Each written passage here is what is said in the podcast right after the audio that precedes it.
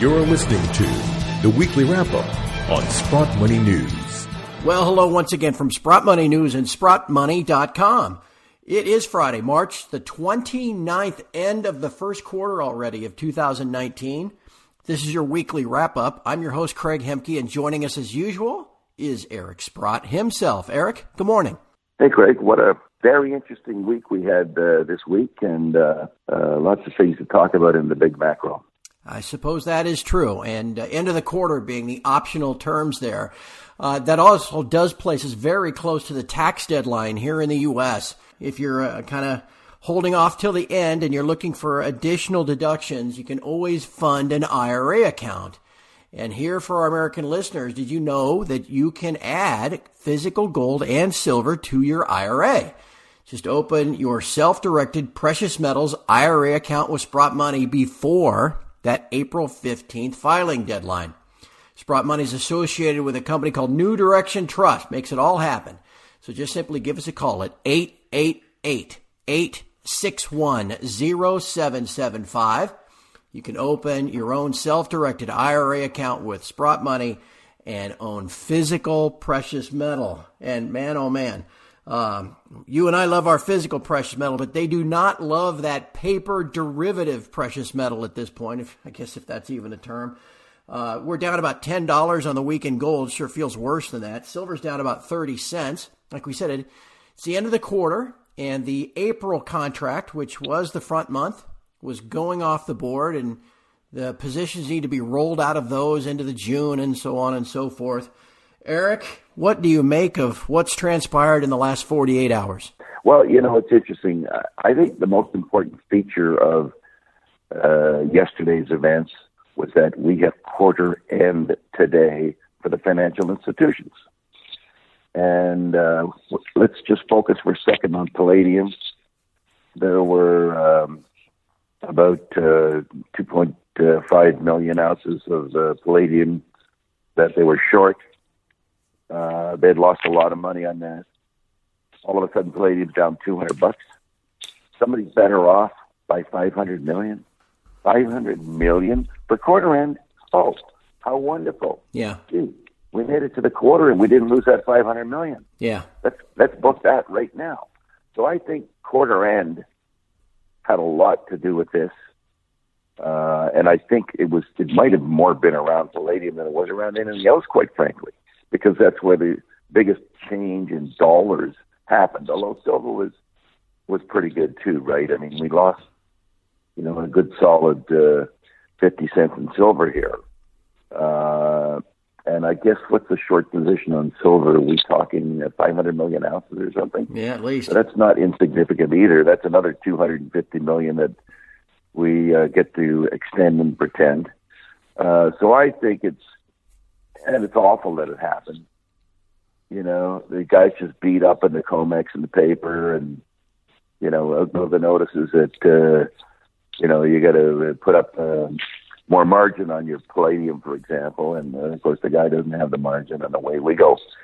And the rout begins. So it's fortunate that today so far, I see gold's up $8. I don't know specifically why it's up 8. It might be because the personal income number was weak. Yep. In January, which would indicate more likelihood of Fed ease. I mean, there's nothing has changed in the narrative. Okay, there's nothing. I mean, the Fed 180 thing was still well in play, and here we are. The Fed's gone 180. We got a lower gold price now, which is very, very hard to believe. But you know what? It's COMEX. It's a bit of a joke. We'll all find out later what the real supply-demand situation is. And, of course, on that front, I think things look great. And, of course, the reason to own it looks great. The reason to not want to own government papers look great, even though government paper is well in demand.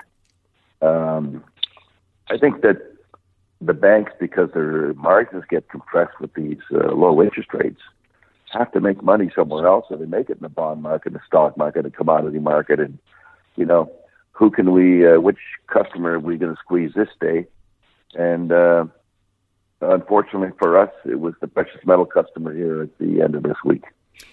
That's exactly right. And I think you absolutely nailed it. If you're going to mark all those positions here at the end of the quarter and you're short, you can make things look a lot better if you get prices down before the quarter ends.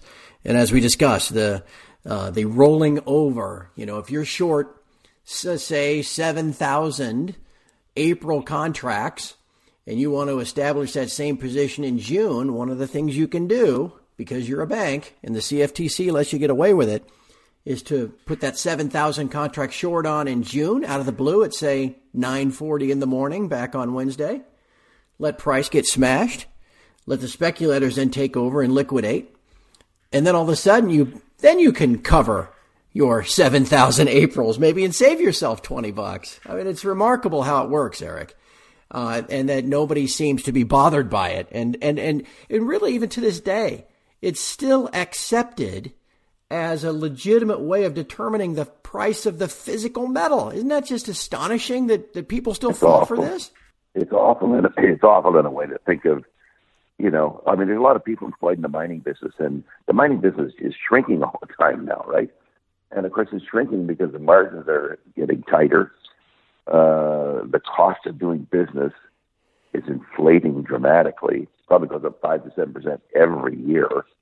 So, it's very difficult to have sustained a mining business with the price going from $1,900 down to $1,300. And costs going up all the time. That's why most companies report losses. Right. And one of the things that I find interesting, I see companies reporting AISCs, you know, all-in sustaining costs, and all-in sustaining costs is whatever, $600 or $700 or $800. And then when you get to the earnings statement, the standard, the accounting principles accepted earnings statement, and there's a loss. You know, they seem to report losses And I've become a non-believer in all-in sustaining costs because there's lots of costs that aren't included in that. Of course, the biggest one is depreciation, which is really the charge you got to take for the capital you've invested in these projects, which you have to repay.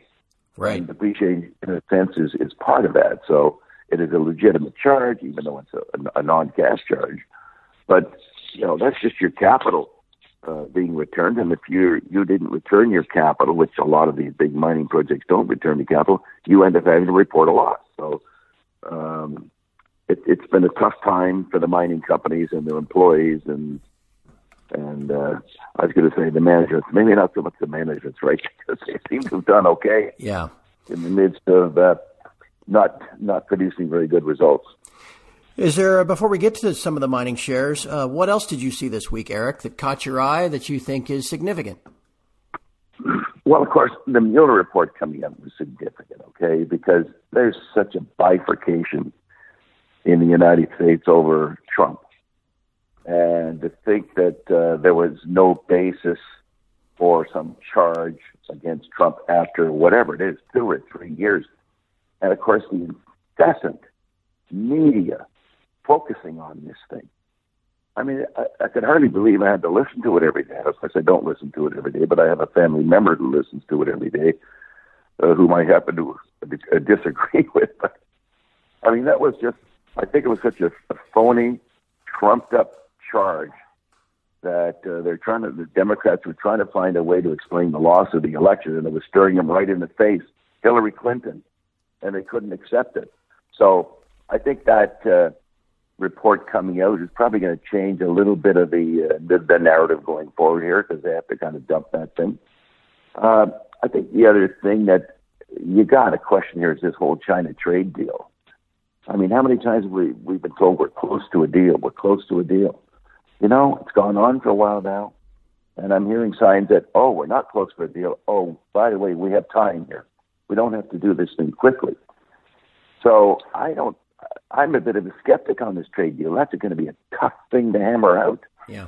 I mean, you're dealing with these communist Chinese who kind of been eating your lunch, and you want them to roll over and play dead. Well, I'm not so sure that that's going to be an easy thing to pull off, even though they have all the right intentions. But I don't think it's going to be easy, particularly when you start dealing with, you know, intellectual property, things like that. Oh, my God. Imagine even trying to write the document. that could get scary. So that keeps being pushed out. And really, the market hasn't done much this week. Who knows if people lose confidence in, well, we saw the personal income numbers, which were disappointing, or spending numbers, which were disappointing. There's a lot, housing was weak. We're going to get the auto sales here, I guess, on Monday or Tuesday. It'll be interesting to see what those do, but I don't think they're going to be impressive. So the economy seems to just keep slowing down here. That's why we had the Fed 180, and that's really all there is to say in the matter. Yeah. Well, let's turn to the shares then, because there was news on a whole bunch of individual companies that you and I have discussed from time to time over the last, however many months that we've been doing this, years, I guess. Anyway, anything you'd like to add on some of the stuff you've seen this week? Well, I'm not sure that there was anything really significant to talk about this week. Maybe you noticed something, but I certainly didn't notice anything. Okay, just kidding. Okay, well, let's deal with the decision by the chairman of Kirkland Lake, myself, not to stand for re-election. Yeah, that guy. That guy, who happened to be 74 years old, would be in his 75th year as this was unfolding, and who's not much of an administrative type guy anyway. And, these things take a lot of time, these board meetings, and particularly when you're chairman, you got to read every document, the T's and dot the I's and all that stuff. Yep. And anyway, I think I'd had enough of a board life. I think we accomplished at Kirkland what we needed to accomplish, and still will accomplish a lot more. I'm a very major shareholder. I'm not the largest shareholder other than the ETF. I still hope to have some input there.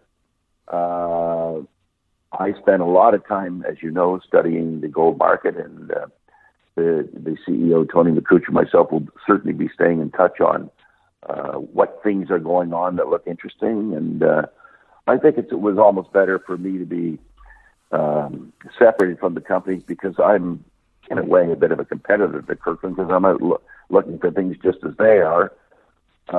Being an individual, I can actually react faster than a company can. Mm-hmm.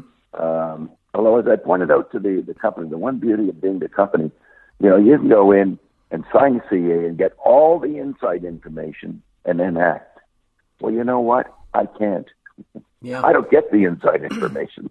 I'd be sent to jail. Anyway, we'll have a harmonious relationship between us. The company should have a very good quarter. Of course, they're going to have a great year. Everything's in place. I guess the one thing we haven't quite accomplished yet is to find that second swan zone down in Fosterville. But that is a great ore body.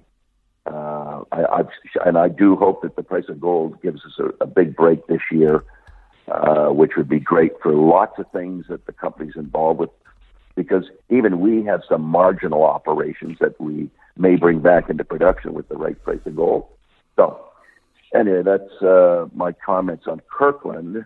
We had a drilling release from AMX Exploration. It was good. It was a step-out hole. We need more to really suggest that we'll have a commercial mine there.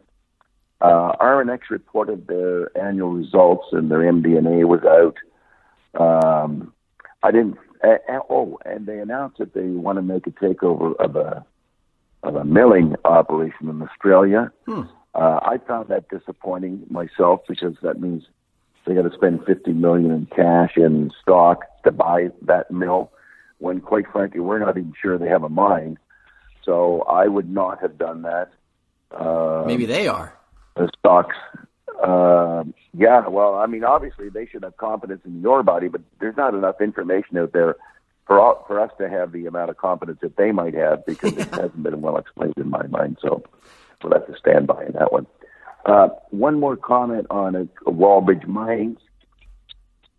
I was reflecting a lot on one news release, which I probably read about 10 times. That's the one that came out on March 22nd. And I want to quote from this. And because they had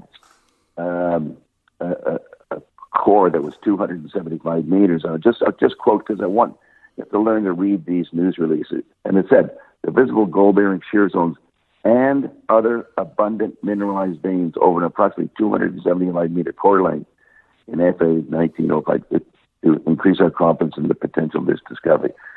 Well, we had 6 visible gold showings and a number of abundant mineralized veins over 275 meters. I'm thinking, oh, my God, that is a very, very, very wide intersection. That's not a long strike. That's a width thing. So this could evolve into something quite significant. No one can say that yet because it's very preliminary. But boy, if they ever had a duplicate hole like that 50 or 100 meters away, it would really set this company up for exciting things. So a good one to stay mindful of.